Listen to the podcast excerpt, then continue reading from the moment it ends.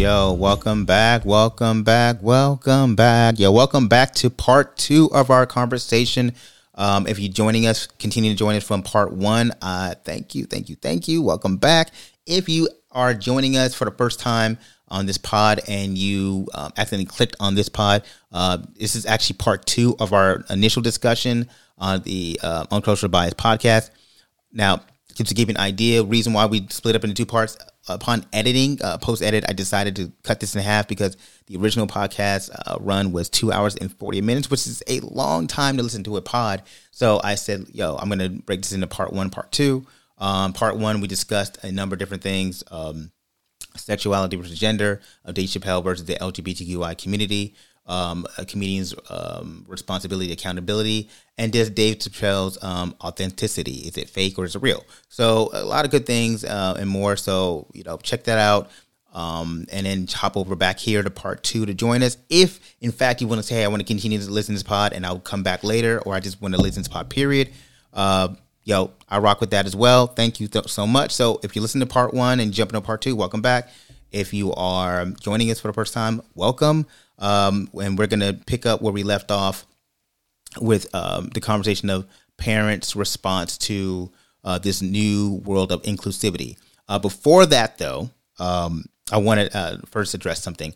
Uh, when we recorded this podcast on October 9th, um, a couple things had transpired. Um, R. Kelly, uh, reports of R. Kelly's record sales going up 500% um, since his conviction. And it reminded me of when Dave Chappelle did that whole video um, or parody of the video of R. R. Kelly, you know, the infamous infamous video I'm talking about.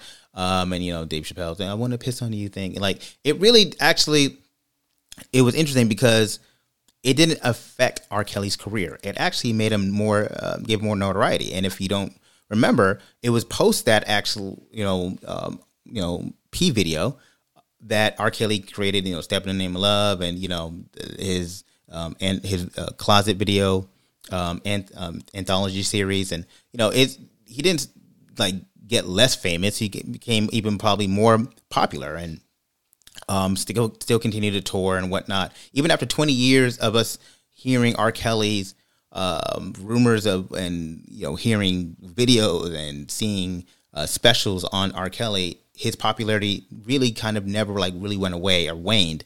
Um, and so I always think about this particular concept of, you know, black love. And you're like, wait, what are you talking about? And I just think how black people we love so intensely. Um, you know, once we once black people have accepted you in our culture, or once we've accepted to love you, um, we rock with you to the end of the road and until the wheels fall off. Um, and that you know that's what the beauty of it. It is also really toxic because in that same vein, we will not get rid of anything, no matter how harmful um, it is to our community, whether it's a discussion, whether it's culturally, and you know, uh, celebrity, and definitely when it's family, right? So we all have heard the stories how we have family members that you know molested certain people in the family, but we don't cut them off. We just like, oh, that's just so and so, and we know we just kind of turn a blind eye because they're family, and you know, we don't want to um, negate the part of family. We just kind of like live with it, even though we probably should like not be we should probably cut off that part of the family we don't um, and i'm not suggesting that we do that to anybody in particular. I'm just making stating a point. Um, i say all that to say that when you know dave chappelle after post recording his podcast he made a statement that you know it, this is what cancel culture like you know i love it. You know obviously he's playing in people's faces because dave chappelle is you know been a celebrity long enough to know um, or at least wise enough to know that cancel culture really doesn't exist. He's actually just saying that stuff to you in order to like really you know, piss people off, right? Cancel culture doesn't exist. And in fact, cancel culture, in my opinion, is just another paragon of white supremacy, uh, synthesized into a formula that all races can digest, spew, and at their own conveniences. You know, it's easy to take on the uh, the narrative of uh, cancel culture that was created by white men because they didn't want to be held accountable for their actions or words, and then they, you know, created this narrative that everybody else can then pick up and run with it when it applies to their particular um, silo of interest. But in reality, cancel culture doesn't apply to people who have a certain level of celebrity, uh, notoriety, uh, success, and definitely when it comes to money, right? A white man, right, white rich man is not going to get canceled um, until he's probably even convicted. Boom, right? So in reality, they know that cancel culture doesn't exist. In, in fact, the president the former president that quote unquote was canceled from social media literally had a rally um, that was nationally televised, and you know he was canceled from all different platforms. So they know cancel culture doesn't exist. It's just a, a narrative that has we've continued to parrot, you know, because and it's really laced in patriarchy and you know misogynoir um, uh, understanding. But we don't we want to have those discussions. Maybe I will on a later podcast. But I just wanted y'all to you know talk about that, think about that, and you know we'll continue this conversation of cancel culture later on in the second part of the second half of this uh, podcast. But um, thank y'all, and you know we continue to rock. Let's go. That my answer is what I wish all straight people would do when it comes to the gay community, which is I'm not a parent. I have no idea what that would be like. I don't know how I would deal with my child coming and saying, I feel like I'm born in the wrong body. I can surmise and come up with what I think I would do, but the reality is I'm not in that situation to have a child and know what that would look like. Mm-hmm. And so I would wish, I know this is a different point, but I would wish that um, everyone would do that, for example, for trans people. I don't know what that's like. I have never felt like I was born in the wrong body. But if you tell me that as your experience, then I probably should just believe you because guess what? It's not easy to be trans. Mm-hmm. To answer your question, I really don't know. I, I that I've struggled with. If if you're five years old telling me you feel like you were supposed to be a girl, I don't know. I don't know what I would do. I don't I don't think that I would take any medical steps to change anything that they might be unclear about. Mm-hmm. I get that. You don't want to get them started on a path and then they don't actually feel that way. Right. But I do think that something needs to be done right. other than what we've done in the past, which is take off that dress boy, take off that makeup, go put on a suit and pick up a chainsaw and be manly. And that at five years it. old, a chainsaw five years old. You know the point I'm God making. damn. Damn. You know the point I'm You're raising making. Paul Bunyans. you know the point I'm making. I know. So instead of yeah, so instead of just I don't think those are the two options. Yeah. Take them right to a, a hospital and get stuff started chopping off, or yeah. tell them to put on a different set of clothes and take off the makeup. I don't think those are the t- only two options. Definitely a dialogue. Let's talk about it. Research, mm-hmm. educate yourself. Take them this, I don't know, but something other than those two options. And I'm not a parent either. um, Yet. But I. We had a private conversation about this. You can mm. off of my uterus. I know, but you know. That's a whole other dis- discussion right That's there. The podcast, right? You know, I don't want to so, be on that one. So while he's over here minding my old uh, your ovaries, married business, I think as an educator, what I what I would say is that parents do need to listen more. And I like I'm with Shanna. I don't know if the step is let's go to the hospital and get this process started because as an educator i also know that kids change their mind. Like they change their underwear right? Mm-hmm. or, or like mm-hmm. they're supposed to change their underwear. But i do think that there is a conversation that has to happen. And you say how does that happen? And what does it look like? That's where therapists come in. I think that taking advantage of the resources that are in the community is beneficial. And so, I think trying to start there mm-hmm. and then, you know, being able to come to terms with it. I don't I I don't know. I don't have children, but I definitely think that it to Shanna's point and to, you know, just to piggyback off what she said, it isn't stop thinking that those feelings aren't real, blah, blah, blah, blah, blah. Like, you know, a conversation has to happen mm-hmm. and you and it has to be a conversation that parents have to be okay uh, knowing that at the end of it what you want may not happen, right? right? You cannot go into the conversation. I know I'm not a parent, but I will say you cannot, as an educator, you cannot go into that conversation telling that child what they can and cannot do, what they should and should not think, because we all know that that's they're going to do exactly what you tell them not to do.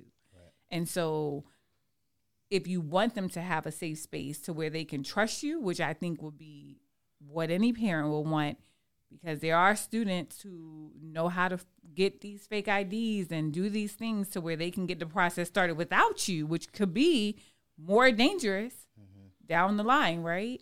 I think you have to create space for that student to have the ability to have an open and honest conversation. That child to have an open and honest conversation with you if you truly want to have an impact on what their decision is. So I'm gonna be very vulnerable here. So I'm gonna. I didn't intend on saying this. My wife's probably gonna be like, "What are you about to go with this. But um, one of the things in my household uh, with my children, I'm very, very, very um, protective over them to the point where I don't even like just like I always joke that my kids, my daughter's to be turning eight soon, and but I always say she's like a young eight. Like she's probably like more like socially probably like a five six year old in the sense that she doesn't listen to certain type of music. She's still very much you know like eh, I I keep her I keep them very young, and I say because I tell my wife that you know I want them to be kids, and I don't have them experience. They don't watch like we curate their experience, and I can't. What happens at school happens at school, but in the house we very much curate their experiences because I always say they're going to have so much time to be an adult that I don't need to force the world onto them, you know. And so I say all that to say that, you know, where I, I hear other parents they have a conversation like, oh, we talked to our kids early on about you know sexuality and things of that nature. I don't talk to them about any of that right now because I don't know, and I don't know when's the right time. But I just I I, I feel like they're where they're at developmentally, they're not ready to have those deep dive conversations that I can actually because I don't have all the answers. But then I can't. I don't want to introduce a subject to them where they're at their stage, you know, emotionally, mentally, that they're not prepared to to have to really understand. And I start trying to introduce something to them, like a, a new conversation, and I'd be like, "Well, I don't really know how to answer that question for you." Um, and I don't know if that's the right way to go about it, but I'm just being honest. That's just you know what happens in our household. And I know some people might say like you're you're not parenting the right way. You should be always having tough conversations. I don't know. You know, spoiler alert: I've never had kids before. I, before I started having kids like seven years ago. So, um, you know, this is all kind of a feeling out process, and my kids would kind of deal with it when they have therapy in 30 years. So, so I just wanted to put that out there. I know, Shannon, you're kind of like absorbing what I was kind of saying, um, but I don't know. Like, I think that's fair, and I think it's honest, and I think that you're probably in the same space that most parents would be. Yeah. Right. I think I couldn't imagine parent that probably was not in that space. Yeah like you know, particularly with kids as young as yours. Right. I would I would say again, I don't have kids, mm-hmm. so this isn't a comment on how anyone should parent. I mm-hmm. do think one thing that I will say is important is letting your kids know in general that no matter who you are, I will always love you. Facts. And, and so, yes, without even talking about anything specific, like right. now let's talk about trans. No, just no matter what happens, and right. that's something that's critical because there are kids who are walking around feeling and thinking not because they've had the direct conversation, but because of the way their parents talk in a household, mm-hmm. or calling this one a faggot, or mm-hmm. so now this one's a woman all of a sudden. Like those conversations we have in front of our kids, your right. kids, they internalize those. Yeah. And if you are not making it very clear that everyone deserves to be in this space mm-hmm. and on this earth and deserves to be loved, if you make that clear, then if they need to come talk to you about something when they're 12, that'll be an easier conversation to have because they will know daddy loves me regardless. Right. Facts. And I do I do that. My wife does that. We do try to make sure we incorporate a space for everybody that like, you know, there was a person a couple years ago, which I love my daughter for this, who um you know, there were um, wheelchair in the classroom and she was kept talking about it. But my daughter has such such a humanity towards it and you know, we were but we were I thought we were gonna have that conversation like you got to treat people the same way, but she was already very protective over that. So I feel like our lessons are seeping in. Like everybody has a space. Everybody, you know, is, is um, valuable. Everybody is loved. Everybody's caring. And so, but you know, she's a, she's, you know, she's a sweetheart in that regard. Anyway, anyway, I know we that's not the direction I wanted to go in. Um, but no, that's that's needed to say, you know, because deep down inside, you know, education starts in the home. Yeah. And children are not born to hate; they're taught to hate. Right. Yeah. And so, you know, the th- the messages the, the messages that you send to a child, the child will send out to the world. And it's still up to you regardless. And it's nothing wrong as a parent to be telling your child the truth. Like, look, I don't know. Yeah, exactly. Yeah, yeah. it's true. I don't know. I don't know. Yeah, I don't. I don't know the answer. Let's yeah. learn it together. Yeah, yeah. But at the same time, because parents are oblivious. Sometimes, because I've seen this with some with my friends and their children, and I and I'm trying to stay in my lane because again, I don't have kids either, but you can see maturation come a lot sooner, and you have to prepare them as they evolve into that. And so there are times when you may have to. There's no, no matter how many rule books there are on raising kids, there's never a, a good ideal time to teach them the things that they need to know as they are becoming to find out who they are. Mm-hmm. And as a parent, you know, doesn't matter if they're eight or nine or eight or, or 13, there are certain conversations that's going to prepare them between 13 and 17 that need to be had. And, and I want to make, make it clear we're talking about the messaging and what we say to our children. Right. But Absolutely. But there's also there are not anyone here probably and not you Carlton, but there are parents who are probably like, well, forget about the message. This is what I'm going to do, and it's and it's dangerous. For example, I was in a deposition with a nice young man, Christian male, straight white male, and I don't know how we got on the topic of trans, but he said he and he had just had a son. He said, "Listen, if my son comes and tells me that he's trans, he won't have to worry about bullies at school because I'm gonna I'm gonna fix that at home, and I'll beat wow. him up before he gets to the school." Wow. He's saying that we're in a courthouse deposition, like not on the record, but right, the point right. is he's telling me this. He knows I'm gay. Right. He's and I believe him.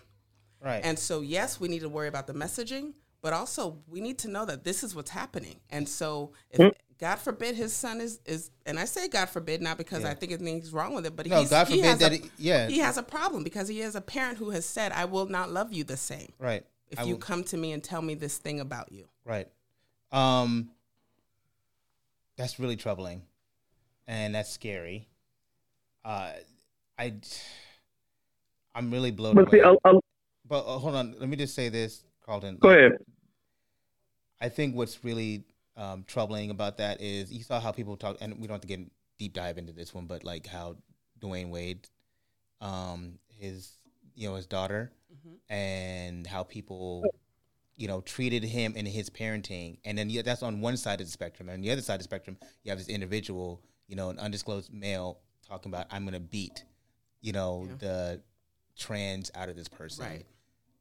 Like, so you have on one side someone totally operating and it's and allowing them to explore who, whoever whomever they are, and then you have another side talking about yeah, I'll kick the shit out of them right. if I have to. You I'm know, saying I, it proudly. Proudly, I'm telling you. I'm gonna beat. I'm gonna beat my child and that'll fix it. You know, but first of all, I'm going to beat my child. Right. like, I'm gonna, I'm gonna physically harm my child. Right. You know, that sounds like a Christian. Pardon? That sounds like a Christian. That's, yeah, no, yeah, yeah. It's just, it's, it's, it's, it's troubling. Anyway, um, Carl, I know you wanted to, to, do a point, and I want to move forward on something. Another. No, no, no. You, you, you, you go ahead because because if I get deep into this, it's gonna ruin the whole show. So now we, we can segue. Okay, so I actually want to go ahead. I'm sorry. Well, you had said earlier, don't feel like I have to take a cue from you if there's a certain area I want to get to. Yeah. But I don't know if you. It sounds like you do have a specific area. No, but no. What do you want to say? This is kind of quick. Okay. But I, one of the other problems that I had was his telling people how to protest. So he talked about the pussy hats and how stupid that is, and the Me Too feminism. Movement. Right. And I really thought, please, if you'll indulge me, this quote from Jesse Williams about white people and how they tell us black yeah. people. Yeah. Because I'm black in this space. Mm-hmm. I'll be gay in another space. But, but um, his quote is: "The burden of the brutalized is not to comfort the bystander. That's not our job. Stop with that. If you have a critique for the resistance, for our resistance, then you better have an established record of critique of our oppression. If you have no interest, if you have no interest in equal rights for black people, then do not make suggestions to those who do. Sit down. I think that's the exact same thing for Dave Chappelle and how he wants to talk about the Me Too movement, or if Dave Chappelle wants to talk about how the LGBTs protest or how their their movement is going because in his other special when he was obsessed he talked about the lgbts on a bus and how the l's were fine and the, the g's were fine but the b's were problematic and the t's so again he has all this interest in how people express themselves and uh, vis-a-vis their movement and how he compares the movement but what has he done in in those movements. And I know he said he has this great idea that landed with a punchline on sucking his dick. Haha, that's hilarious. But does he have an established record of fighting for women, fighting for gays, fighting for trans? Because if not, why are you telling me how to protest? Right.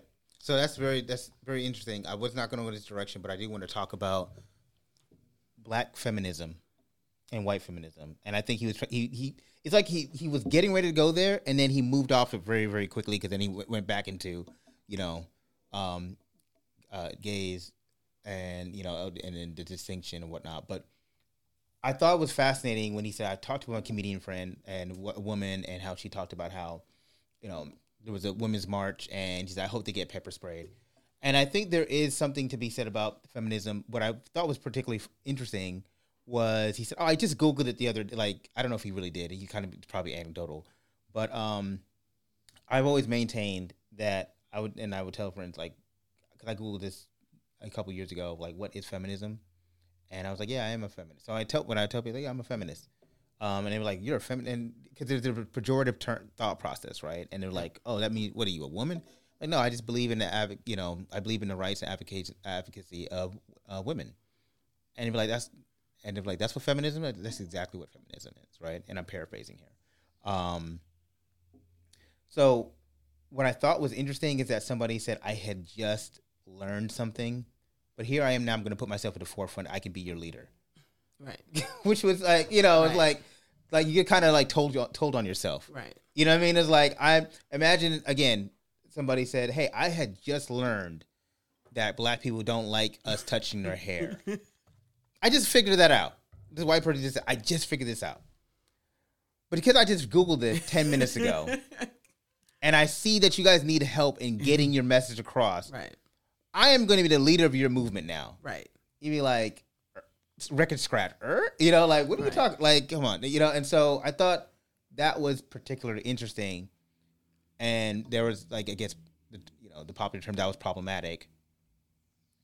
And he wanted to use that really as a vehicle to say, because I did it, I got off the bus and walked, and I Mm-hmm. gave away however many million. So really, you just wanted to talk about again how great you are, and you're the goat, which is fine.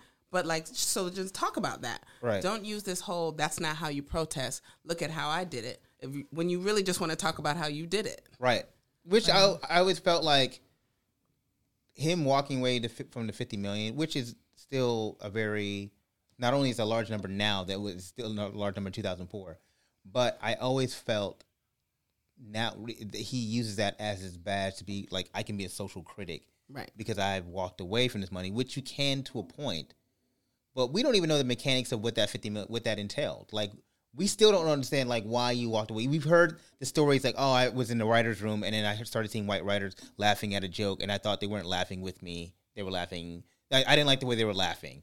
And then he kind of told another anecdotal story of like, you know, the executives of how they wanted to control my life. So I was it because you know you were this proud black man and you said I had to walk away from 50 million, or was it contractual obligations? You I don't we don't know. So Plus, I want he was privileged enough to say he could walk around. Would he have done that same thing if he was just breaking out and didn't have any money? He was Dave Chappelle when he walked away. He was a just cultural like when he did this did this Netflix thing. You're already Dave Chappelle. That's not the same. You still get your cred, all that, but don't act like you really did this amazing thing and you were broke when you did it. Right. So Dr. Kimberlé Crenshaw, when she talked about, so going back to, you talked about like feminism and intersectionality and all that, or hi- hitting on intersectionality. I think that when we talk about like intersectional feminism or intersectional intersectionality, we normally just talk about it as it pertains to like black women, white women, mm. Hispanic women, and all of that. And I think the phrase was coined on behalf of black women because of the lack of representation, right? Right. And so when you look at the women's movement that he talked about, when you look at these different efforts, it really goes to the heart of the invisibility of all the constituents. Feminism, the fact that it, there has to be intersectional feminism demonstrates that there's there's someone who's missing, and it's not just black women. It's also trans women. It's also L, like L, members of the LGBTQ plus I community, right? I think there there are so many different layers that when you talk about it, even when you talk about those with disabilities and, and, and when it comes to police abuse and how even within that there there are still other layer other layers that have to be unpacked. And so it's it's interesting to even have to have this conversation with people who don't care to even delve into that. Mm. so you know, I I thought was fascinating. To your point, we talk about you know intersectionality and black feminism and white white feminism. Um, there is a thing that I will say, and you guys are probably aware of this. Carlton, tell me if you're aware of this. The statement of black, oh, excuse me, uh, white women, um, or whomever the government, whomever um, pro- propagated this idea of feminism, and they in order and they separated black men from, you know, black black women in order and any you know I think I forget it was, uh, Steinem. I forget the Gloria Steinem? Gloria Steinem. And how she was really a CIA person who or something that in effect you know who actually inter, in um they pretty much wanted to infect the black um, male and female dynamic by separating black women from black men and saying that you know white women and black women have the same you know um, same have the same devil. And you know and while that really was a white woman's issue but they included black women and they what they did is they tore down the, the black community. You've heard of that kind of that thing? I've heard so i have heard of it like not as as you as you're saying it but yes i've heard bits and pieces of it. But i will say that what tore it down is you can't invite me to a table and then speak for me mm-hmm. once I'm there. Don't invite me on a dinner date with your bougie friends and then say, well, this is Keisha and she is da da da da. And I'm sitting there with the whole voice that I kind of know how to use. And I think that's where it gets lost that feminism for some white women means that I'm going to bring you with me, but I'm going to tell everyone about you without allowing you to amplify your own voice. And I think that that goes that's likely the same for any indigenous group or any group that has been traditionally what did he say earlier? Um, non-organic. Non-organic, yeah. Um, so you can claim to have this perspective where you can claim feminism, but if your feminism is not rooted in the needs of black women, Hispanic women, and and those that you don't understand, it is not feminism. It is literally you are the oppressor in that situation. And it even goes back. I feel like we talked about this before, Kamara, when we're talking about feminism and and and how we're all the same and how our needs are all the same. It isn't true. Black women are the most educated and and the least paid. It isn't true. That right there shows a tr- shows a, a distinct difference between the needs of a group. I'm more educated than you, but you're paid more than me. And I'm not even talking about like a little bit. Like you're paid a lot more. than me. You're likely to get a job before I get a job. And I'm more educated than you. And I probably have more experience, but my name is Keisha and yours is yours is Kelly. Mm. And that's problematic right? Black women are the most educated group, um, subgroup in period. Yeah, period. Period. Yeah. Period. Black women are the most educated. Period. That wasn't in comparison to white women. It was period. There yeah. was no like yeah. butts or ashes there. Black women are the most educated. Yeah. And so, I think when we're talking about feminism like that, that's another thing that that kind of gets me going because it is something that's very real and needs to be discussed as well.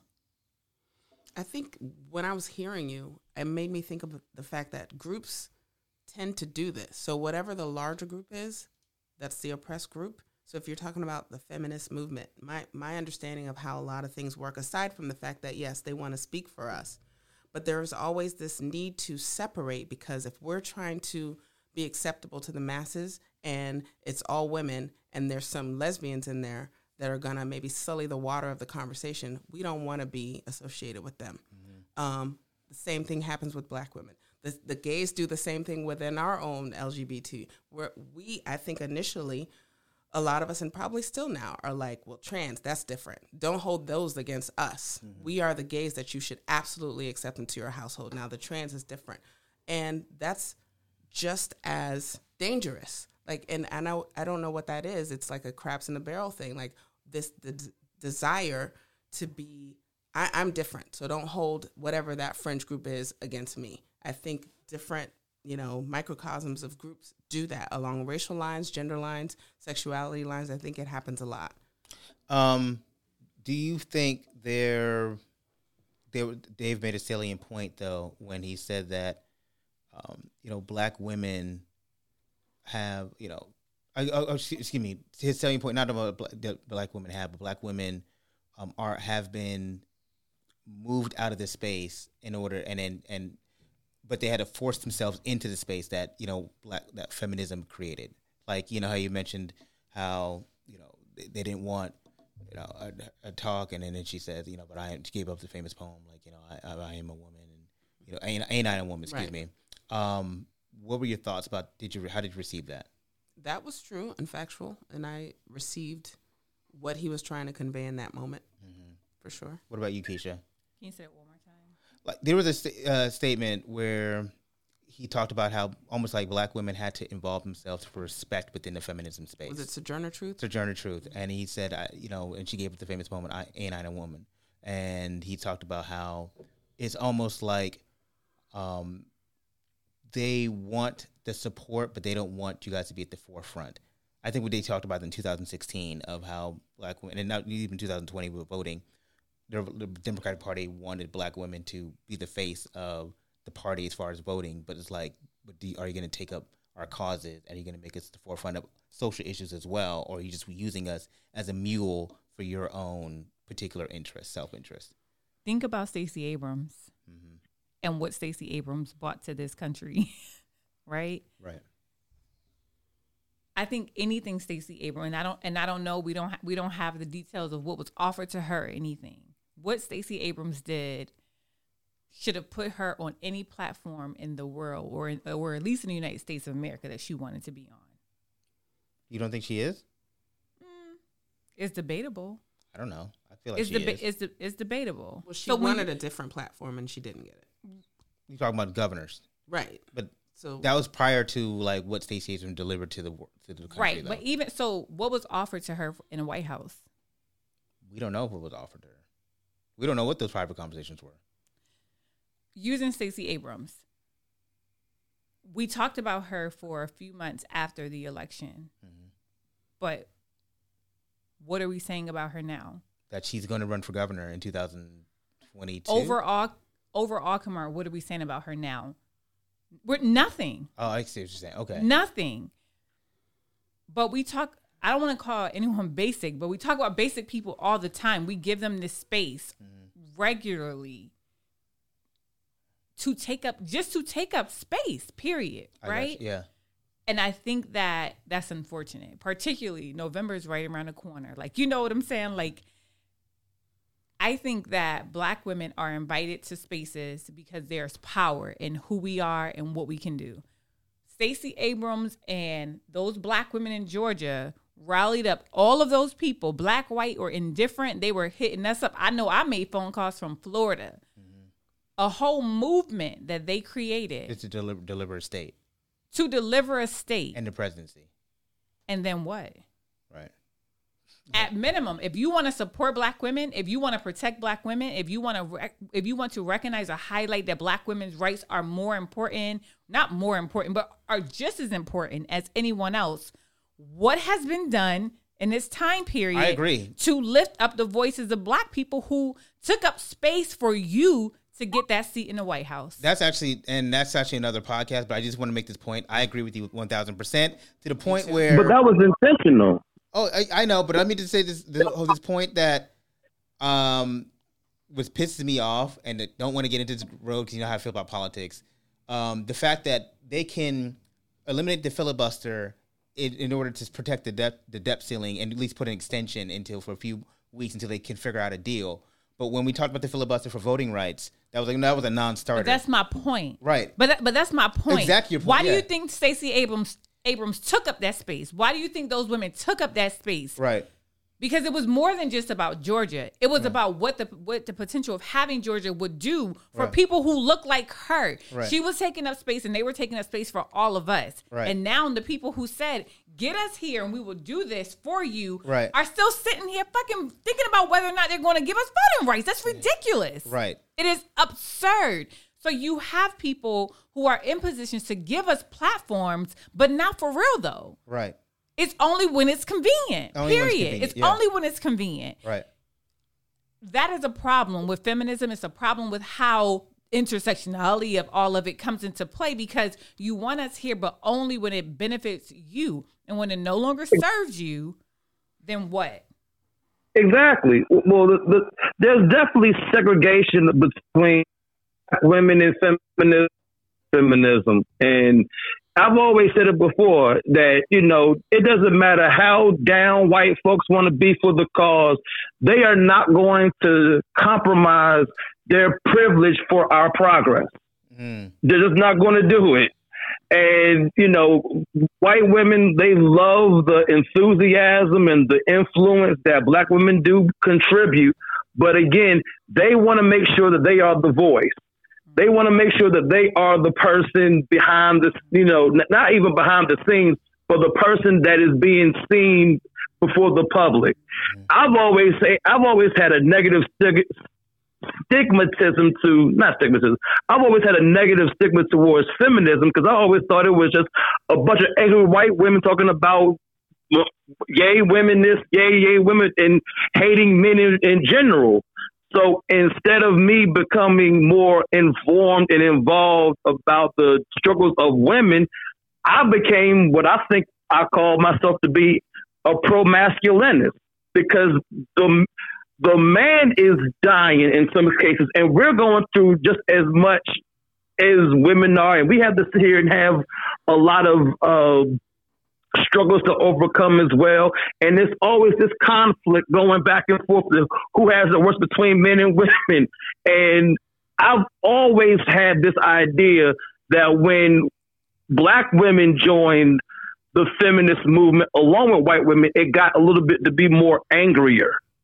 And it went from having rights to now I have to prove and it and it kind of came into the, the the relationships of black men and women. So now women have to prove the equality. Like you said, you being educated and being you know underpaid that would drive anybody crazy. But now you're you're competing with your mate to try to prove a point and trying to get this agenda across. And that's why I've always had this denigration towards feminism. And I've always, and again, I'm being quiet now because I'm like, yo, I'm learning more tonight than I ever have. But I was always, fuck you, angry white bitch. I've always been on that, and I think that that's a just from from a from a angry black man myself. I'm learning a lot more through this conversation about feminism and, and all these other subject matters. But I just wanted to get it's, that two cents out there. It's interesting, Carlton. You you described yourself as an angry black man, and you said that when it seemed it seemed as if when black women entered the feminism movement, became angry, and I think it goes back to Kamar's "Ain't, ain't I a woman?" Mm. I ain't never had yeah. a man open no doors for me and and give me no best place ever mm-hmm. right? You know what i'm saying? I think it it isn't even a matter of being angry but it's seeing that you belong in spaces and and you should receive things. Because ain't now a woman? And you aren't.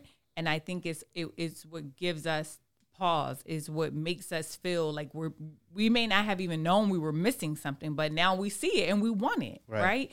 we want the same equal treatment that everyone else gets no question. I would I, would I'd actually say that uh, when people say black men say black women are angry, I'm like, well, you know, they got a lot, lot of right reason to be angry. First of all, black women aren't angry; they're just now speaking up and using their voice. Yeah. But what I would say is that I mean, some of us are angry, and, rem- and that's I okay. I remember, I remember telling someone it was around Trayvon um, when Trayvon Martin was murdered, and um, one of my classmates, I was like, "Sis, you sound like real angry." Cause she's speaking to the media, and she was yelling, and I was like, "You sound real angry." And she was like, "Cause I fucking am." Right. And I was like, "You know what? yeah. Go ahead, sis. Right. Like, who cares? Like, you right. know, it. But that was trying to like.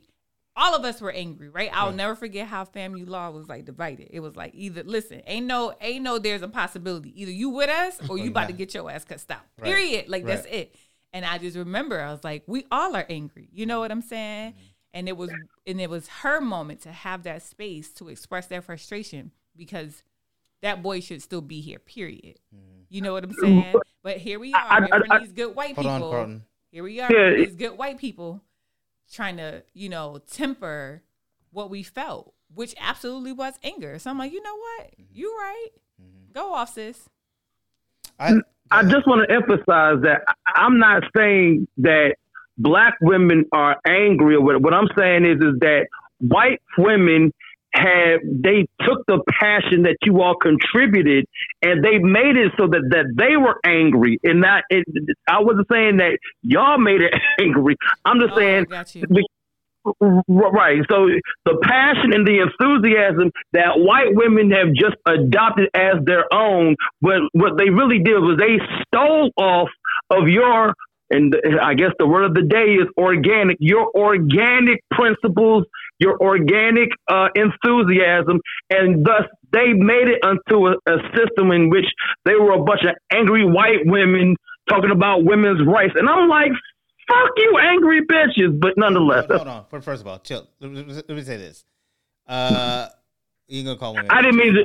Yeah, I, I, you know, that's why I'm. I'm, I'm but Yeah. someone else just said fuck, so I thought, like, oh well, shit. I'm. A, I'm a, anyway. But no, it's cool. I just wanted to make sure we we are gonna respect. But I will say this though, man. Um, if, if black women are angry, that's okay. It's no, I mean, you have every right to live in that anger. All right, I want to move this conversation forward in another sp- space. Um, we talked about organic, and if we just keep take a couple minutes on this, because I want I want to end on another spot. Um, Dave Chappelle talks about J.K. Rowling, and I actually have the clip. Um, I'll play a portion of it because you know where he's going with it, but I just want to play. So to bear with me. And they've canceled people that are more powerful than me.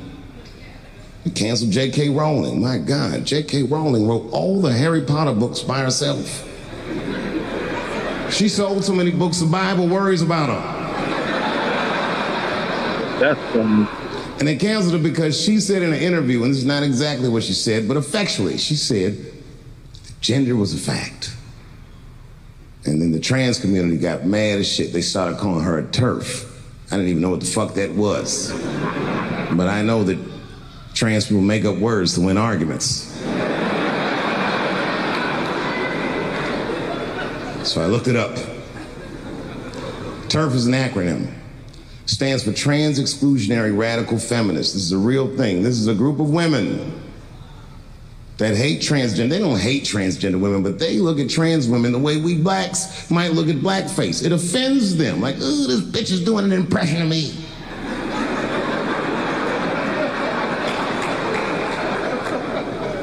Now, I shouldn't speak on this because I am not a woman, nor am I trans. But as we've established, I am a feminist. That's right.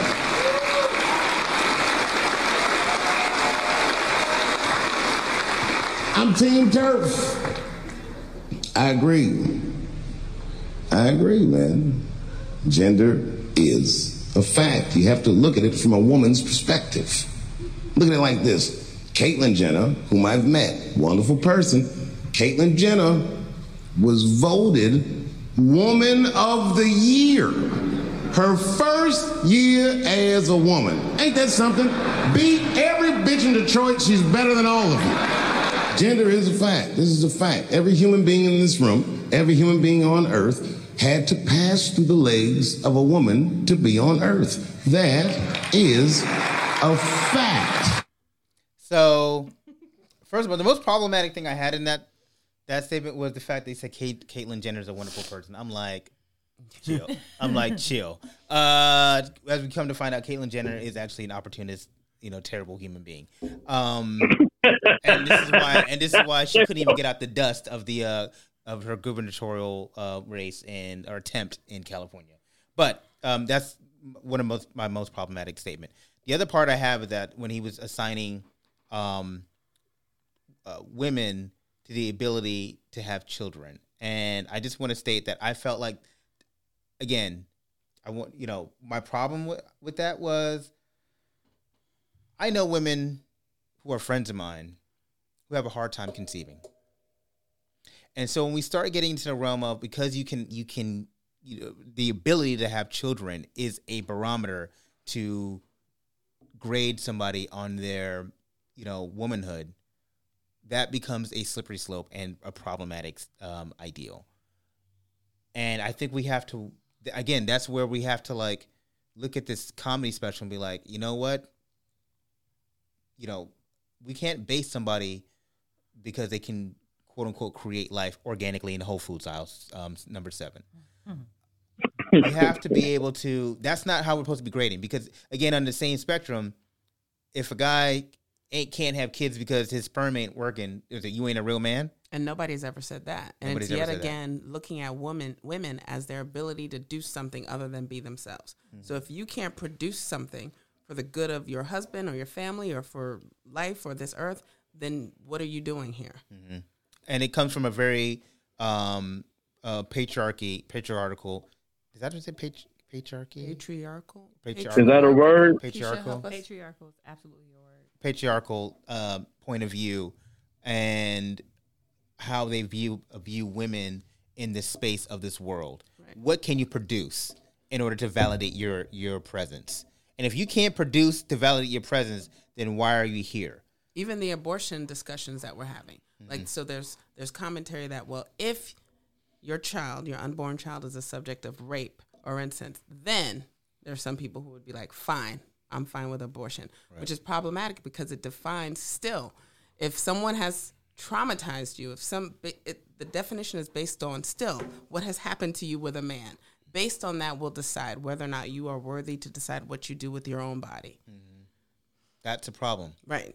You know, and that's actually a, a significant um, issue within just society how they view women in general, as you so, so eloquently stated. Um, so you know, that's something I, I thought about. Carlton, do you have a statement on that, or did you just Um, again, I, I didn't find anything wrong with it. I mean, I, I thought, you know, it was a clever bit. Um, I think he had a point. Um, but I mean, again, hearing the, the, the opposite side of it, I mean, uh, now you, you, it gives um, reasons to pause. But I thought that the bit was clever. Um, I think I laughed at that part, but saw nothing wrong with it. right, Keisha? I I don't know if you saw me. I was laughing. Yeah, yeah, you were laughing. Yeah, I mean, more so at like the thought like Caitlyn Jenner did win women. women of the year, which is the, the absurdity of it, right? right. Right. Because it, but then to your point, because it's Caitlyn Jenner, and Right. it's and it's so for that it's we're so in that instance, I think we were more obsessed with the idea than actually getting a good person, right. right? Like that's the problem for me. So I think it really it speaks on society's willingness to be instantaneous, right? Because when Caitlyn came out as transgender like four or five years ago, and it was this big, and she had the funny thing I always found about that was like, I I was in amusement because she had got this um, Vogue magazine cover, and she got this all this rolling out carpet, and I thought that was really fascinating that she had this rollout to her um, announcement to the world, um, and capitalized by the fact that she got Woman of the Year. Society, I think, has a problem with assigning the level of importance based on celebrity. It's not important unless a celebrity does it. right It's not significant unless a celebrity does it. You know, it doesn't mean anything. It doesn't provide value. And not all celebrities, because the pose actresses don't get. And not all celebrities, because the pose actresses are still mm. talking about the disenfranchisement they're seeing in the same industry. Right. That's a problem. Right. That's a, that's a huge problem mm. because here you have this complicated person mm. who still goes by Bruce to people in his family, still goes by Dad to mm-hmm. some people in his family. Has told him I'm still your father. My, you're making my point for me. Right. So you you have this person who we're who we are using and you're putting this person on a platform but meanwhile people who actually have a very and I'm I don't want to say the experience is not real for Caitlyn Jenner because I don't want to be one of those people. But what I'm saying is when you have have Caitlyn telling, you know, you're I'm still dad, I'm still your father, or you know, the the grandkids I guess call them like granddaddy Bruce or whatever. Mm-hmm. That is I think is disingenuous for those who are fighting every day to just be. Right. I think it's like Angelica Ross, and I can't remember all of. I used to know all the names because I watch Pose all the time. I used to watch Pose all the time. That's problematic for me. Well, that goes to your point of like what's feminism and this, And like, and well, this is that's not even feminine. This is intersectionality and how we oh. only Oh. view it in certain areas, and it's only made for certain people. Yeah, you got a whole cast of pose that's black trans women. Yeah. Why isn't he showing Black and about them? Latina. Right. Right. Black and Latina trans women. So You said a whole cast of whom? a show called Pose on Black FX, and Latina trans women. It's called Pose. on FX. And so he wants to Oh, make a point about trans women, and he coinc- coincidentally and conveniently is using Caitlyn Jenner, who nobody is is pretending is a representative of the trans community. Right. So why?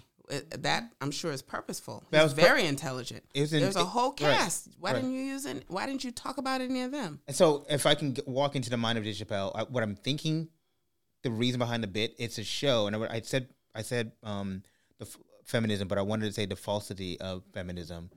Um, is to show that here is a person who doesn't deserve to to be quote unquote the leader or the um, the uh, uh, example of this space, and what we've placed him on there. And I think he wanted to show like how the absurdity sometimes of these movements of how we as a society want to put people in spaces that they don't haven't earned. And I think that's where the quote unquote I, I'm I'm assuming the genius of that's why I'm going to be a feminist and I'm going to be the leader of like he's trying to show there's absurdity in placement of people in spaces they haven't earned yet. But I'm going to put them in there because that's kind of what I am because I'm a celebrity and I'm known. And the names were Angelica Ross. I want to make sure I say say them right. Angelica Ross, MJ Rodriguez, Indya Moore, Dominique Jackson. Mm-hmm. And isn't one of the co-producers Janet Mock? Yeah. Yeah. And so I'm saying, to your point, Dave Chappelle, though, is participating it in it. Here he has a platform. Mm-hmm. And he's talking about how ridiculous it is that we do XYZ. But he takes the time to educate us on what he thinks is important. So he tells us about, you know, the, the uh, Sojourner Truth, and he tells us about his friend Daphne. But that would have been a great space since you're educating your audience mm-hmm. to talk about these black and Latino women who are trans. Mm-hmm. Since you want to, I mean, you're talking about blacks and gays and trans, like they're three separate people. Mm-hmm. You have a whole cast you can draw on. So why don't you tell us about that? Why don't you Google that and educate your audience about that? Right. And so there's that therein lies but the problem I feel like majority of Americans 80% of people are stupid. No, I'm going to I'm going to edit that. 80% of people are fucking stupid. And I tell you why they're they're stupid. And I tell you Let this me is find this data. yeah, no, this is Kamara data. You won't be able to find that on Google. Uh, and so um Got it. here's the reason why I say that. Uh and what I mean by that is we live in this TikTok generation. We live in this Twitter Oh. generation. And I say this on Facebook. Well, I don't I don't usually like to post politics anymore as much as on Facebook because what I find is that most people don't want to do the, work. And they'll just I'll post something and then be like, well, "Where'd you get your facts?" Like, I don't know. You can Google this shit. I can tell you where I get my facts, but you don't want to do the work, and so you want me to do the work for you. Right.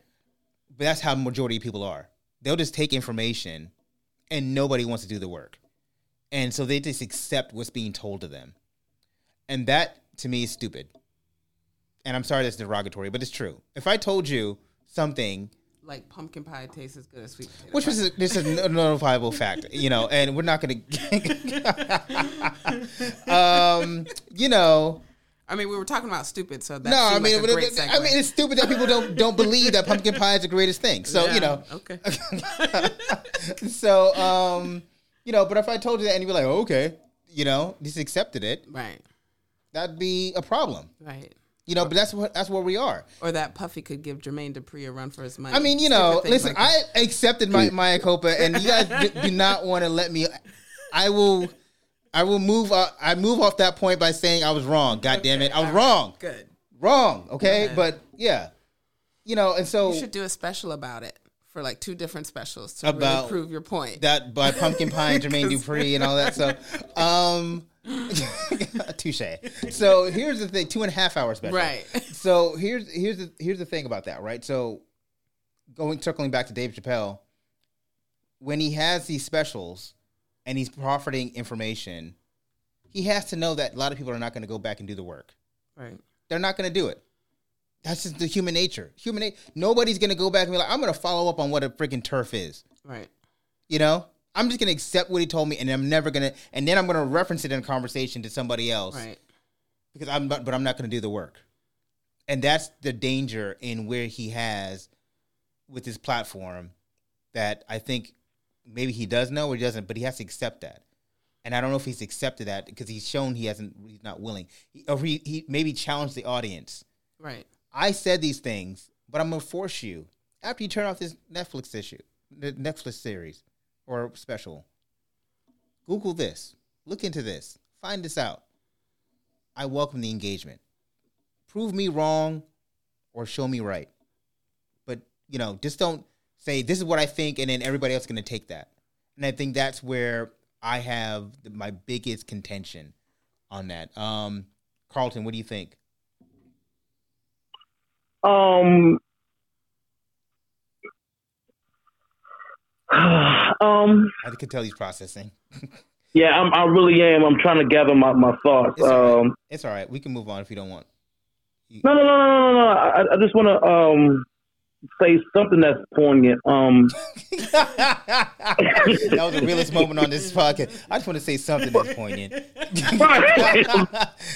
uh, I, I, I think you you have a point to um to challenge your audience. Um, and you also have a a, a point to um also do your own research. Uh, because is that's not the only time that people just think blindly just because of someone said something. Because if that's the case, then you know you got a lot of people who who read the Bible and they just go on what the passages say and they don't seek it for themselves. never pick up the So Bible think- throughout the week. Right, right. They they go to church and they just think, well, hell, they that's that's a whole nother different story. So I think that it's important to be informed. Um, it's important to be informed, uh, but at the same time, it's also to be important to research for your own edification. Human nature doesn't do that though. We, don't do. You just mentioned church. Politics is the same way. People don't do that. Trump will say something and be like, "That's the truth." CNN will say something. That's the truth. Fox will say something. That's the truth. You know, and so we do that often, and that's why when I I was being facetious, but I I I do truly believe that. I say people are stupid. Eighty percent of people. I've done jury trials, and I know that individual. I always say humans are smart. People are stupid. When you get them in a group, their collective intelligence goes down, and you can get in front of a jury and you say something, and they'll be like, if you got the jury in your hand, they'll start nodding along with you, and they will never think like. Like when you hear people say, "I got the jury, I have the jury," because like anything I say now, they're gonna go along with it, you know. And Shana's, Shana, she's just like nodding her head because she she she's seen it, you know. And so, anyway, um, moving on, the last t- part part I want to get into is why cancel culture is fake as fuck. I don't believe in cancel culture.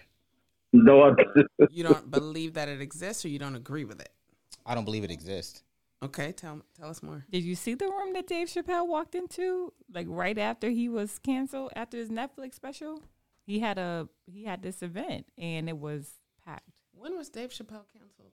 Oh, he said he was canceled. Yeah.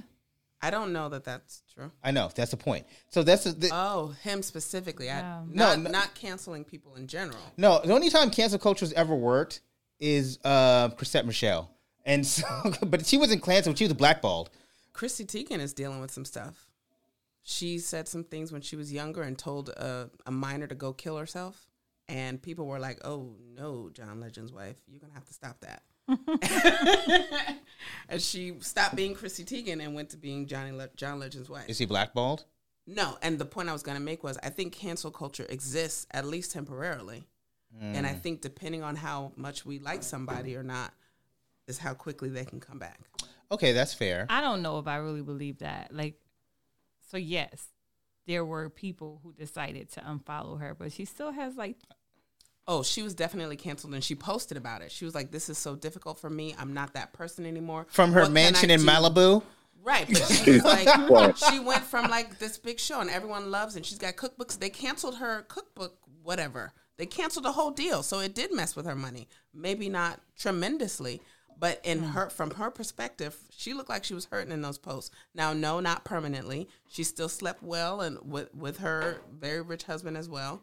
Um, but she, when we're discussing whether or not it exists, I'm not saying cancel culture is something that can take everything from you permanently, but it can mess up your your sponsorships, your whatever, your engagements, your business deals. Absolutely. okay, it can mess up your money in a certain sense, but when people say I've been canceled, like you still have a platform. Like I, the thing that bothered me when um, Kevin Hart was like I've been canceled, and I'm like, I mean, but you got like four movies coming out, like you know, and you have you still have deals, network deals, and okay, you didn't get to host the Oscars, which you decided to walk away from. Right. You, no one told you not to do it. That was my problem with Dave Chappelle. He really was trying to come up with a whole bunch of victims. The Right. baby is a victim. Kevin Hart was a victim. Um, Harry Potter lady was a victim. And I don't buy that. I reject that premise. And it, I think this is part and parcel with the whole conversation about cancel culture. To the effect that it had to affect your business for a minute, I don't know how sad I am for you. But I will say for Kevin Hart's piece, he said, I apologize so many times. I refuse to apologize one more time. If he had apologized one more time, this dream that Dave Chappelle went on and on about for him to host the Oscars, Oscars would have happened. Right. But he was so hard on the fact that I will not apologize, which is weird to me. It was really so why wouldn't you apologize? Right. If I hurt you and I apologize, and I, if you're my friend and I hurt you and I said something horrible, and then you were like, just so you know, that still hurts me, and I apologize to you every day, and somebody's like, you can have this great opportunity. All you have to do is apologize to Kamara one more time. All right, hey, again, I am so, I'm so sorry. sorry. So you didn't take that opportunity if I don't uh, apologize. He took that He took opportunity himself. for himself. And you know, you made you made a point of a, a gentleman saying, "I'm going to beat my child if it." That was the one of his main jokes. Like several Right. years ago, he said, "Oh, if I found out my child is, I'm gonna throw a toy on. You know, Right. I'm gonna beat him." So that just shows you that that joke came from a very real place, Right. and he naturally he apologized for it. But I remember watching that special that he had when he was talking about the Oscar and his, his quote unquote controversy that and everything dealing with it. And I was watching it with my wife, and it was kind of like weird. As to your point, I was like, he's really like just stuck on his stance, and it's it got it was an awkward watch. Right. Like it was like, bro, like all you got to do is say I'm sorry. Right. That's all you got to do. And, what you- a powerful thing to do because I, as a gay, the lesbian, the- had never yeah, heard any Yeah, of Shanna the lesbian. Right. I had never heard of any of his apologies. So, what power there is in saying, for the hundredth time, if you have to, I am really sorry. I acknowledge the power that I have hmm. in my platform and that people are listening. So, I want to say again, again to the gay community that was. That was heartless. That was not thoughtful, and I am sorry. Imagine the power for people who had not heard your seven or twenty other apologies, hearing you say it again. That shows how important it is to you, and your refusal to do it sounds like you really would say, I'd rather not fucking host the Oscars than apologize to you one more time. Right. You know, it's, it's like this. Let's say you really fuck up around your wife, and your wife's like, you know, and you re- you have a relationship, obviously, and you say you apologize all the time, right? You really, you really you fucked up, and you be like, I'm sorry, sorry, and your wife says, I don't know. And you're like, you know what? I'm done fucking apologizing to you. Right. Like, how do you think that's gonna go over? Right. You know what I mean? You're like, I'm done fucking. Apo- I've been apologizing these last several months. I'm never gonna fucking apologize ever again. You're gonna have to deal with this shit that I've done and get over it. Now, what the fuck do you want for dinner? You know, exactly. I can imagine Irie. You are speaking my kind of language. I ain't gonna lie to you. That's how you communicate, Carlton? That's exactly. That's how I communicate. you know, And I don't um, remember. Are you married or otherwise? Uh, I'm I'm currently dating, and um, how's, how's that working out for you? Relationship. you, you know, hey, look, shit. woman, I ain't perfect. Shit. I don't know if I really believe in cancel culture. Do I believe Chrissy Teigen still has over 30 something million followers, right? Mm. So when you say someone is canceled, or when I think of cancel culture, I mean like obliterated, right? Like we are not talking about you ever. You are a thing of the past. And while I know her feelings may be hurt, and I know that it doesn't feel good that people And she's are lost actually pushing back. Yeah, she have like yes, she's lost money. So in that regard, yes, right? And yeah. but I don't I don't see that as real. Like because the moment that she posted, you know, the one year anniversary about her, you know, her the loss of her son, everybody's back in back again. She pulled everybody back in. Mm. This is the same person who I thought y'all just canceled, and not just her. I just think we also have short term memory.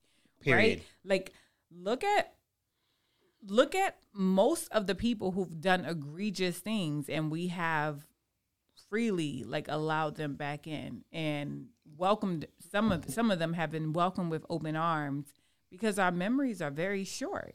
I don't think that cancel culture is as um, prominent as we make it out to be, and I think that is more toxic than anything else. I think when someone doesn't like it, like if I don't like what Shannon, Shannon and I have disagreements all the time. I may dislike something that Shannon does. I may dislike something that Shannon says, and it could be so egregious that I'm like, girl, like what WTF? But at the end of the day, I think it's toxic to just cut people off because you don't like something that they've done. Like we're adults, mm-hmm. right? And know that person doesn't have to be in your space. But I think when conversations are not happening or, or because we have disagreements, I now cannot function in my life without ensuring that everyone is you know, coming at your page and letting you know how much of a horrible person you are, which they did with Chrissy Teigen, right? I felt I feel like it goes into bullying.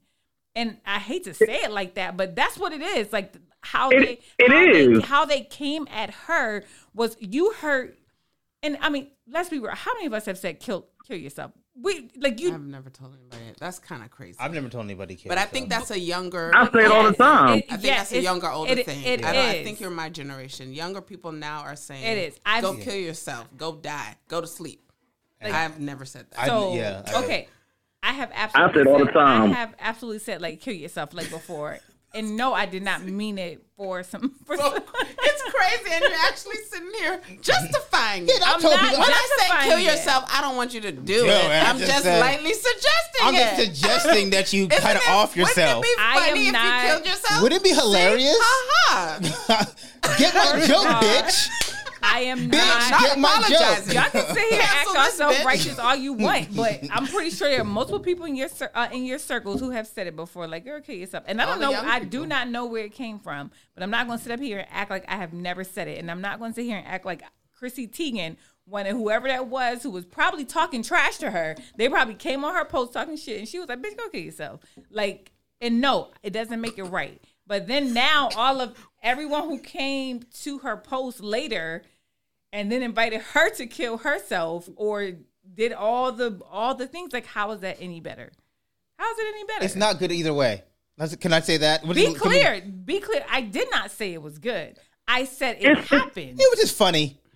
And I didn't, I, and I didn't say it was funny either. I, I said I do not know where it came from, right. but people absolutely say it, and I'm not going to sit here and act out self righteous. Like people say it all the time. I know, and I am not saying that is right, but what I'm saying is Y'all want to act like put y'all lawyer suits on and be like, I ain't never said nothing crazy. I, did, I, oh, I've said plenty of crazy stuff. I have say, never invited yeah. anyone to no longer be alive. I'm just saying, That's, no judgment. And you know that they're not really before. inviting someone to no longer be alive, which is. But you know what? But you know what? Words are powerful, right? So if somebody says something, you know, that you take stock in, you know, you don't know how your words can be delivered and received, right? And you don't know if somebody's gonna be like, if I uh, I don't have this type of power on social media, but if I said, man, y'all should just really, you know, so and so, you should kill yourself. I don't know how this person feels about me. I don't know how this person feels about me. They may take what I say as like, damn, Kamara really don't like me. Damn, like in the, in the Kamara stats, how many people do you think have actually killed themselves by someone saying, "Bitch, kill yourself"? I don't know. I don't want to even go down this morbid road. I'm trying to figure that out. That's really morbid. You know. Well, I make my really living acting real self righteous. I'm not. Yeah, I mean, really, I'm like, yeah. It's a, it's a. I mean, the descendants of Jesus out here in these streets. Go ahead, Carlton. I'll say this. Um, I make my living pissing people off at the same time while I make them laugh, and I am not responsible for the barometer of your sensitivity. I'm just not. I, I think cancel culture applies for those who want to care because their money is fucked up or they are losing clout. But if you are saying whatever you're saying or doing whatever you're doing, and it happens to, again, offend but doesn't disrespect somebody else, that is not your problem. I know the context of what I am saying and doing when I say and do whatever I do on stage. And if it if it affects you in the way in which you do not laugh, you need to get out. Your, we come here to laugh. We come. I'm doing my job, so do your job, and you know, and, and not take so much context into your personal emotions.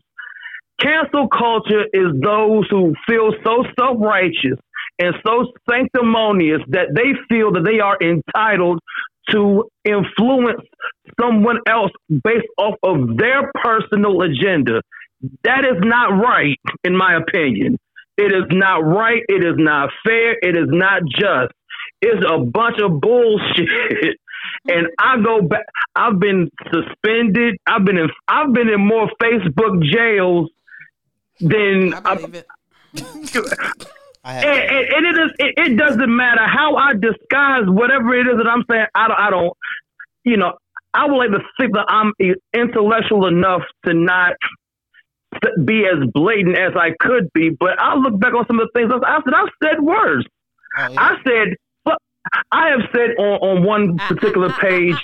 you better not. I, I'm I'm I'm not going to say the actual sentence, but I have said something in regards to disregarding these kind of women.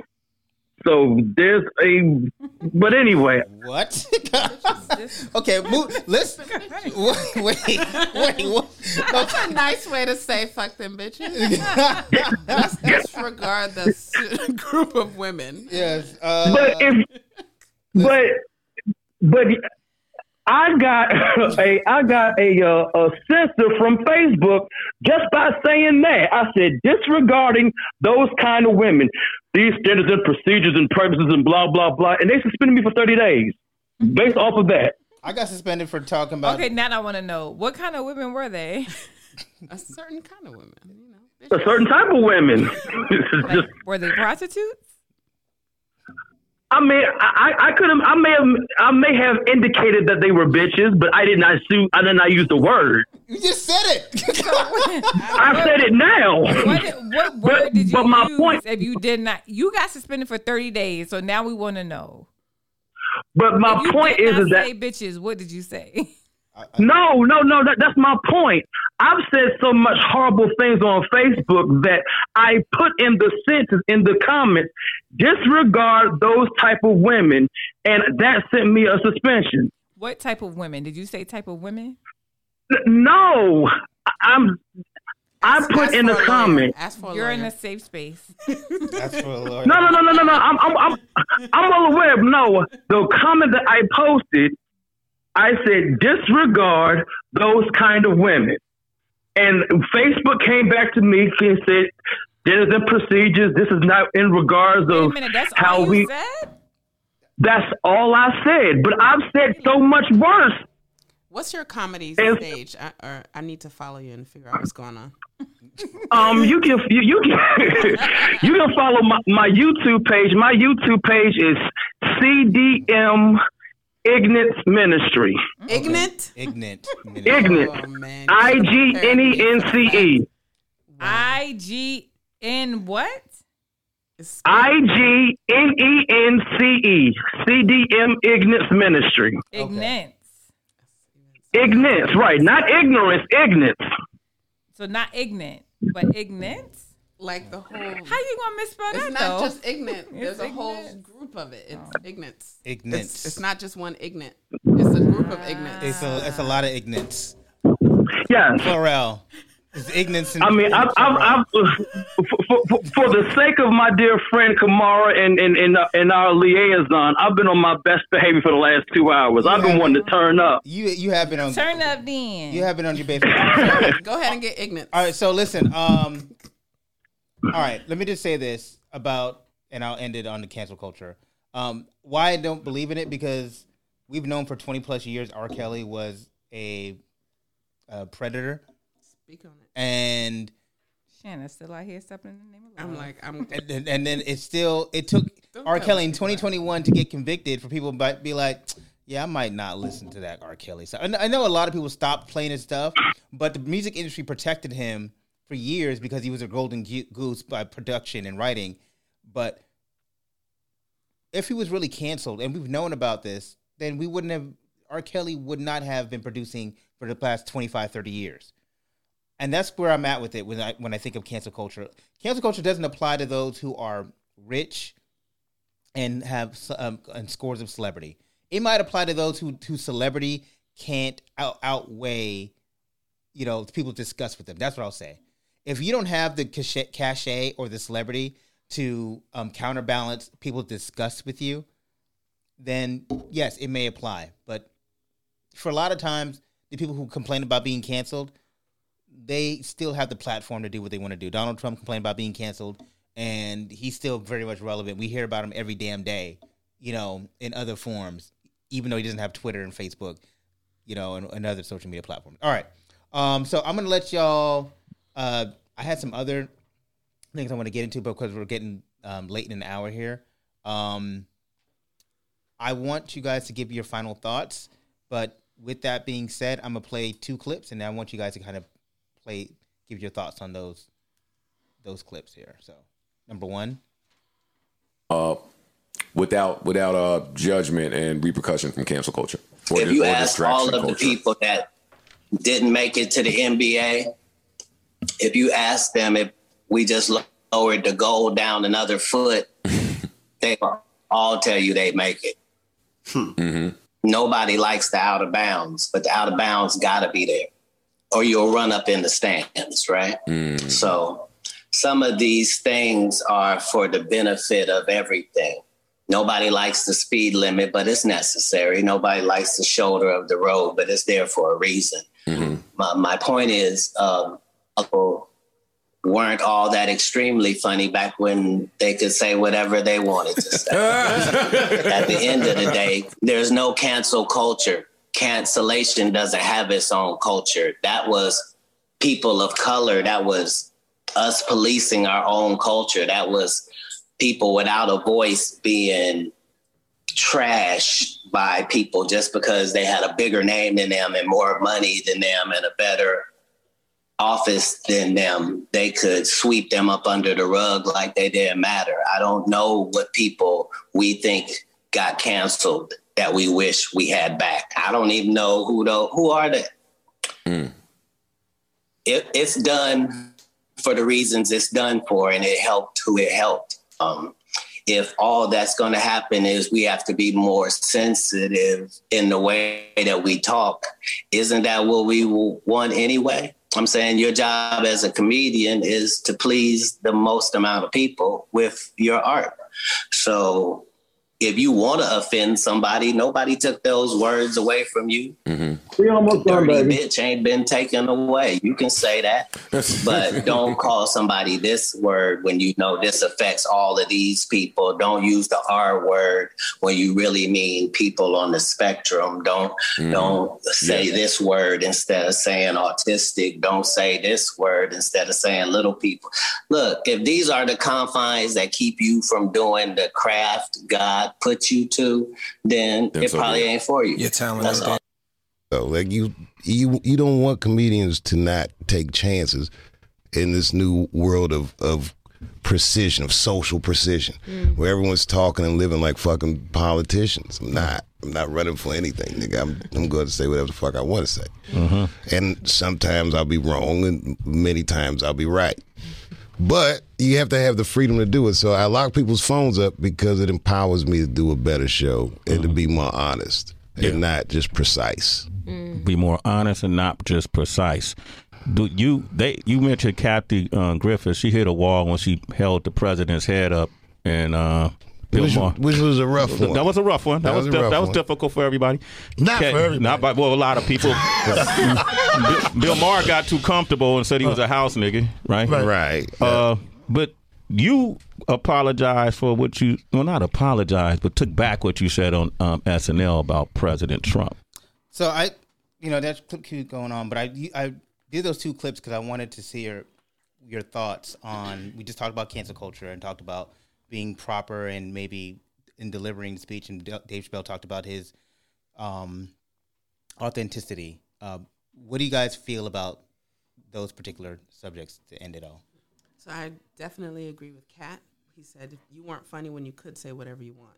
Um, I absolutely believe that when your value is inherent, it can't permanently be shut down. Mm-hmm. And so this idea that oh now I can't say this and the victimization, I can't even say things anymore without the, the counterpoint, which is well maybe the things that the, the fact that we've been saying it is leading to suicide, for example, or leading to people being murdered. Like why isn't that what we're talking about? Instead of oh poor me now i can't use these words. And what what am i supposed to do? So yeah i, I think if you have value to add it won't be shut down. Keisha. i agree. I think that's a really good point. Also um what makes i think Katt Williams is a perfect example of how you don't like people if you like them you'll make room and you'll make space for them. Mm-hmm because I think Katt Williams over time has done things that everyone may have found to be egregious. Um, but very much what he said is is true. Yeah. He's funny. He's likable. People like his personality or what they per- perceive his personality to be. And so I think it creates a um,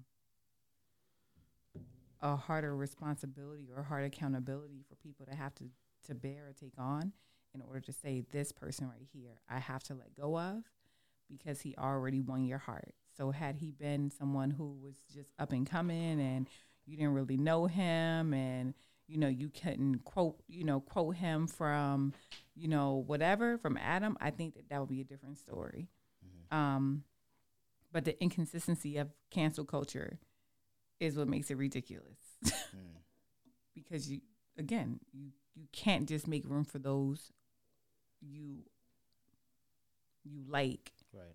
and then go on this mission for those you don't. Right. That's what makes it inconsistent. That's what makes it in my opinion not real. Right. Carlton. The comedy world is a place where um where people can really really be who they who they are on stage that they can't really be nowhere else. And you have to have that kind of freedom um, to exercise whatever you're thinking, feeling, believing, saying, doing. You know, I, you know, I, I, I can't even imagine. Um, I mean, I've been, you know, four years in uh, professionally uh, doing this, and I can't think of anything that um, that that makes me more alive and makes me more free to do what I do and to say what I say. And if again, that comes at the expense and at the chance and the risk of someone not being able to follow my story. But at the same time, yo, if it's funny, laugh, get out your feelings, yo. I mean, you know, Katt Williams got a got a point. You know, sometimes things need to be canceled if they're not doing their job. Because there's nothing worse as a comedian. I'm sure. I think who's the comedian here? Is it Shane or is it Keisha? It's Shanna, Shanna. the lesbian. Shanna, the Shanna, I'm sorry. Pardon me, okay. Shanna. I'm I'm positive you have been in a room. You've been on a lineup with someone who just doesn't make anyone laugh. And it's not about they are bombing, they're just not funny. Right, right. They need to be canceled. Right. Comedy is the one job that you can't get fired from. Hmm. And you need to have if you're going to cancel that, cancel those who are not talented. But for those who got something to say, for those who are bold and daring and can drain the influence, and I get all the other accountability that come with what you're saying and what you're doing. But again, some thoughts need to be spoken, and some and some ears need to hear them. And unfortunately, there's a larger mass of people who will take that and be like, yo, I learned something. I had a good time. And there's going to be some people who going to venture off. You can't save everybody. But comedy's a place where you can't just be censored. You got to do what you do. And I've spent four years and, uh, and uh, an additional 33 years getting in trouble because I don't know what the hell to say sometimes. But. Fuck it. But anyway, I'm sorry. I'm sorry. No, but anyway. cool. Um, one thing I would say, man, like the problem I have with cancel culture is that we often try to attribute it towards a particular individual, and you can't cancel something that's systemic, you know. And so if you're cancel, if you're putting the cancellation cancellation on somebody, and I don't know cancellation on on a particular individual, and say that's we're getting rid of that. Well, no, you're not can't getting rid of that culture. You're getting rid of, of a person, or you're trying to getting rid of Harvey Weinstein doesn't really um, take away sexual predatory behavior. Getting rid of R. Kelly doesn't really take away sexual predatory behavior. Getting rid of um, someone who has is, is a bigot in their views of LGBTQIA or even black people, white people, doesn't get rid of that behavior when you don't have the power to change the systemic issue of why they think that like that in the first place. And so I don't really, I don't believe in in cancel culture because the people that are often saying we're going to cancel them, you don't have the power to change the system anyway. You're just now all you're doing is just trying to, as Keisha said, bully people. Um, so that's that. But I just want to give a, a, quick little story about if you're trying to figure out why I feel a certain way about um, transgender. Little known story about Kamara Williams. When I was in high school, um, there was a teacher who was my favorite teacher in high school, and he was uh, my history teacher. I actually um, became a history major, but not because of him, but you know he had such an indelible effect. Well, one day, one summer, he came back as a woman, and so she wanted to identify. Now this is back in the '90s when this was crazy. There was a whole community meeting um, about this particular individual and so they had like a the school board and everything, and whether or not this person should teach. I didn't really know anything about it, but I just I just went there. I went after school, and you know, um, and I just wanted to check it out. I didn't. I did not intend on speaking. I just wanted to observe because it was crazy to me how this person who literally was a great teacher, they were talking about they couldn't teach anymore, and I'm like, did I understand their personal decisions, but did they their teaching style change? No. And by that time, I actually was not even at that school anymore. I went to and transferred to another school, um, just for other reasons for sports and whatnot. But I do remember this person was such a great teacher. So then I went to the school meeting, wasn't even attending the school at the time, and I went to go check it out. And I was so thrown back how everybody was just talking like this person wasn't like a real human, and how they were terrible, and how they did it. And I was like, nobody. And I was amazed, like, why is nobody talking on this person? Like nobody's speaking up for them. So I don't know what possessed me, but I went up to the mic and I don't know what I said. I said something and it was like a pin drop. And um it was like everybody was just kind of like I just remember an out of body experience everybody would look watching me cuz I was advocating for this person like look at the humanity of this person. Like you're not even talking about who they are. You're just talking about what they what they are. Um, and you, nobody's even brought up their teaching and, and, the impact. And I said, this is the impact this person's had on me as a student um, and, and and them as a teacher. Anyway, I left. I didn't stay. I know I know that microphones were trying to get in my face, and I just left. So I get home. I'm thinking nobody knows what I did. Right? Get home, and I hear my mom on the phone with somebody, and my mom says, I hear in the background, "He did what?" and my mom comes up to my room, and she says, "You were on TV," and she's still on the phone with this person and she said, "You were on TV talking about this person," and you know, at the time we didn't have term transgender. You know what I'm saying? This trans, this transvestite. You know, you, you know, you were, and she was going going off and on, right? And um, she said, "You don't know nothing about that. What are you getting on television?" I was like, I, first of all, I was like, I didn't know it was on television. number one, and number two, ass on television for right? You know what I mean? Like, and number two, I did literally just spoke from my heart, and then the person on the phone was like, no, no, no, he did a really good job. He was really convincing. And he said, Your son might be a lawyer because he really convinced me. Like what I didn't, I was not convinced, I was not sure how I thought about it until I heard him speak. And so, you know, that moment, you know, I always think about how sometimes when something is foreign to us, we tend to take away the humanity of somebody. Yeah, of course. And we don't when we don't we choose not to look at them for who we are, but what we want them to be. And I don't think that's fair. And I think sometimes we have to we have to walk we have to remove ourselves from situation and say, well, how am I treating this person? Mm-hmm. And I always put, I always say put the humanity at the forefront mm-hmm. of our dealings with people, and you'll always come out on top. So with that being said, um, I'm going to end this podcast on a Big Sean song um, because I, what I found myself doing with Dave Chappelle is I had a lot of confliction with this special because I did well I did see the genius I did see that there was a part of it where he was taking away the humanity of a group of people um, of an end of a movement that he had no business doing. So um, thank you all for listening to this podcast. I know it was a long one, but I think it was a heavy one that we had to actually um, piece together and you know peel out um, certain issues. So with that being said, we're gonna uh, ride out. Yeah. So if you say nigga, then I'ma say, is that a Ritz? Mm. Oh, 50 niggas dick, 100 niggas step, million man march. Cracker, don't you start. Hold your head, guard your heart. Hold your head. Uh, nigga, get your bread, uh, light your spark, strike your mark. Life don't stop, so hold your head, guard your heart. Hold your head. Yeah. Conflicted in this free base world of give and take. take. Cause I always rather give than to be the one saying thanks. Whoa. Conflicted like being signed to Ye and managed by Jay. Conflicted like being cool with Pusha and Drake. Damn. Conflicted like repping the city where I hardly stay. stay. knowing that you're wrong, but it's too hard to say.